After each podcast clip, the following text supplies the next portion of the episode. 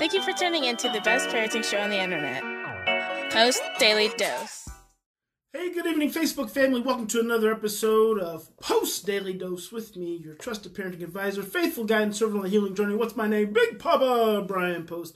Hope everyone's doing fantastic on this amazing, whimsical Wednesday. It's been a very busy day for Big Papa. Just been cranking through a lot of phone calls and emails, and even wrote an article. I wrote an article for a magazine for PACT. Um, PACT uh, is the adoption organization out in California, and they asked me to write an article for their newsletter coming up sometime after October. Wrote it, knocked it out. My first article, original article I've written in quite some time. Took me a minute to get it all, to get it to simmer, so it will come out quite the way I wanted to. So, going to be working on that over the next couple days, modifying that. So, hopefully, I'll be able to share that with you guys um, sometime in the very near future. So, I had a question come in from Edith, and Edith said her it's not really her child, but the child, her brother's soon to be adoptive child that lives in her home, has set three rooms in her home on fire. And she's like, What the heck? What the shizzy is going on around here? And so I thought that'd be a great topic to discuss in tonight's episode of the Daily Dose, which, by the way, is episode 301. I didn't even realize last night was episode 300. Man, 64 more episodes, and we will be at one full year of episodes. You can go through any of those and just just like click on videos. I think that's how how it works. Like if you go to the Post Institute Facebook page, on the left hand side, you should be able to click on videos somewhere and it'll open all the videos and you can just scroll and scroll and you can get as much Big pop until your heart is content. So let's talk about stealing. Here's the thing not stealing, setting fires, which is much the same as stealing, which is much the same as sexual acting out, which is much the same as um, a lot of behaviors. In this particular instance, the behavior is an attempt to self soothe. I know it seems completely counterintuitive, but when a child is setting fires, there is a mixture of excitement, there is a mixture of oxytocin release, so there's a mixture of calm, there's a mixture of adrenaline, and it all surges at the same time. So, whatever stress and anxiety the child is feeling, the setting the fire makes it all go away. Same way with stealing. And unfortunately, the same way with children who perpetrate on other children. Hey, Stefan, good to good to see you uh, there in the Netherlands. So, in this particular situation, the young man has been was recently kicked out of school. One of the things he really enjoys doing with Edith is cooking, but because he got kicked out of school, Edith took away the opportunity for him to cook. Which, from a traditional point of view, completely understand. I know Edith has been, you know, trying to do some things differently. But we just normally have these reactions where we feel like if our children misbehave, then we should give them additional punishment, i.e., consequences, at home. And that's a classic understanding. The problem is we don't understand misbehavior. That's the problem.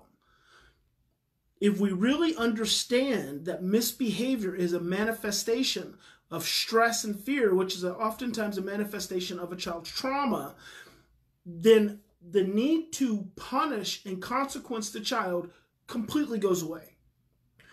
Because otherwise, when you realize that when you realize that their misbehavior is actually coming from a place of inadequate regulatory functioning, diminished oxytocin response, uh, trauma experience, stress and fear, then you don't punish a child because they're essentially helpless to their own to their own reactions to their perceived threats. Instead, you realize that the child needs to work through the trauma. They need to heal through the trauma. They need to be taught new mechanisms for coping with whatever stressors or, or perceived threats that they're encountering that's triggering them and sending them into their brainstem and then driving that behavior. And that they need to, to have a reconditioning of an addictive behavior if that's what it's become. So, in this instance, Edith takes away the cooking, which is actually contrary to what she should have done. Because he's already been kicked out of school, that's the best opportunity to cook with him more. Now, why would you cook with a child, i.e., reward a child who's been kicked out of school for negative behavior? Because you understand that the negative behavior is driven from a lack of regulatory function.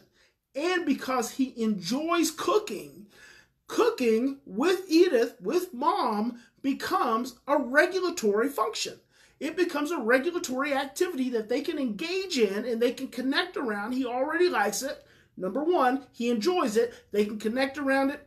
She can help his system settle, which means his stress reduces, his thinking becomes clearer, his short term memory becomes active, and they can connect and they can communicate, and she can help him make sense of what happened at school. Number one. Number two, what other better structured activity is there to learn the appropriate use of fire than when cooking? It's perfect. If you truly want a child to not set fires, teach them the appropriate place and practice to have the fire. Now, I remember when we had our group home in Virginia, I had a couple fire setters and one of the first things I, I did when I found out that this was an issue, because they'd like to have lighters, is I brought them over to the house and we set a fire outside. Listen to that. I brought them over, we set a fire outside. I helped the them, they gathered up the wood, the sticks, we, we put the kindling in there, and then they got to light it. And as they were lighting it and we were watching it, they wanted to make it bigger, said make it bigger. We're sitting there watching it, then we're sitting around, and then I said, guys, this is when we have fire. We don't have fire in your bedroom. We don't have fire in the living room. We don't have fire in the car. Those are all unsafe places for fire. If you want to set a fire, let me know. We'll come over, we'll set a fire in an appropriate place. We'll set a fire in a way that's safe for everyone. Because otherwise, if we set fires in these other places, it's going to end up being dangerous and someone's going to be, end up getting hurt. Do you understand? Yes, we understand. Cool. You guys want to make the fire bigger. They get to delve, delve in and make the fire bigger. I am a little bit of a pyro myself. Fourth of July, I love, it's either all or nothing for me. I either don't pop any fireworks or I want to pop the biggest and I want to make the biggest fires. And as a kid, I used to set fires all the time, all the time setting fires. Why? Was it because I was a bad kid? Absolutely not.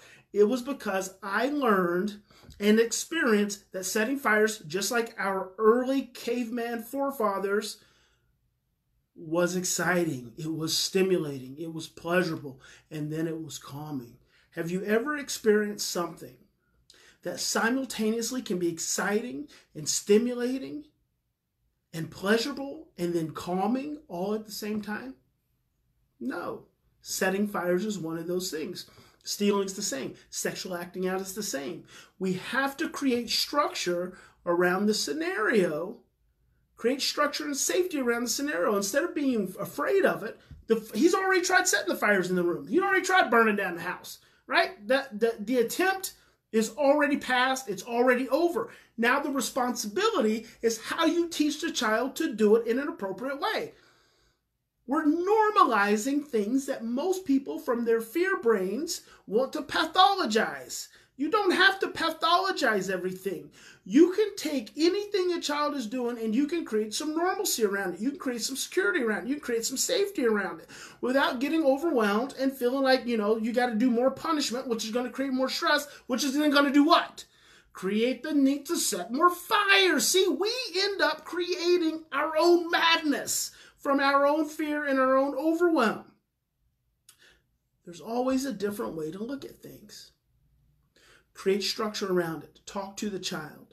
Help them understand that you understand why they like to set the fires. Make more opportunities for them to set fires in a healthy way, for them to learn about it. And then don't deprive him of cooking. Cook more. do more cooking and let him turn the oven on and teach him about setting the stove and temperatures and all that good stuff. Teach him, make the flame no longer the point of stimulation. Make the flame just a means to an end. The flame is just something that he uses to cook and to warm. It's not something he uses to get excitement by. It's something that he just uses in order to prepare the food to make other people happy, and that's something he loves to do. Hope that makes sense. Karen says it's really hard to get people to buy into this. I absolutely agree. Of course it is. In fact, I just read a quote by Jeff Bezos that anytime you anytime you're doing something new or innovative, you have to be willing for other people to disagree. Because if they didn't disagree, it would mean they already agreed, which would mean they were already thinking that way to begin with, then they'd have nothing to disagree with.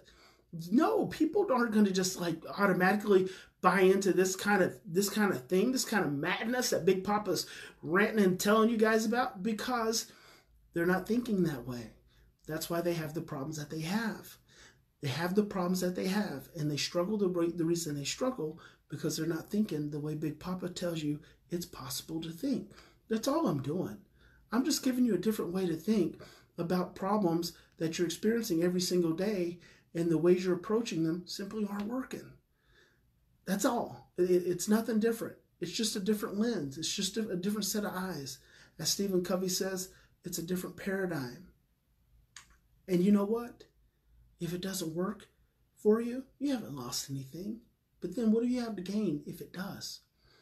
Think about that. But the thing is, you have to be able to overcome your own fear, your own overwhelm, in order to try, just to begin with, just to try. Thank you, Debbie Clark. Thank you so much. So that's it, guys. I hope that was helpful. Not going to go on too long um, this evening. Um, and that's also a reason to become trauma informed certified more education, more education, more education. I love, I love, I love when people say, Big Papa, I've read your books. And, and we're still having this struggle. I just had to talk to a, a couple of parents the other day, and they've been working with a behaviorist for five years. But they said they read my books, and I'm like, oh, maybe you got to read it two, three, four times. See, reading a reading a book once is not enough. If you go to feartolovebook.com and you got your free copy of the book, then you also got the free audio. The reason I give you the free audio and the free copy of the book is because I want you to do both. I don't want you to just do one or the other. I want you to do both. I want you to read the book it's going to take you less than two hours. And then I want you to listen to the audio on your way to work and, and, and, and back home again. I want you to listen to the audio while you're working out in the gym. And then I want you to read the book again. And then I want you to underline. And I want you to start thinking about the things that I'm saying. It's a paradigm shift. You have to rep- repetition, repetition, repetition, repetition. Karen says, Do I have conferences or can we send foster parents to your camp? I don't have any camps coming up, Karen. Um, I what I would do, what I would suggest is go to newparentingloveolution.com. Number one, this is something you can do, newparentingloveolution.com and join the membership and get access to 40 hours of content and you guys study the content together. The other thing I would do is do the trauma informed certification and you guys go through the trauma informed certification all together. And you learn and you get to grow and you get to challenge one another at the same time. It's a beautiful beautiful beautiful thing. I've got six people going through my my post parent coaching certification right now. And it's you know we're just we're just keep learning and learning and growing and growing. It's just amazing things. So doing things like just just take the book just take the book alone and do and do a study group with it. And Christy does a Fear Love book study group. You just read and listen and study and read and listen. Danny says sometimes reading it at different times helps at different times. Absolutely. So you just you just keep going.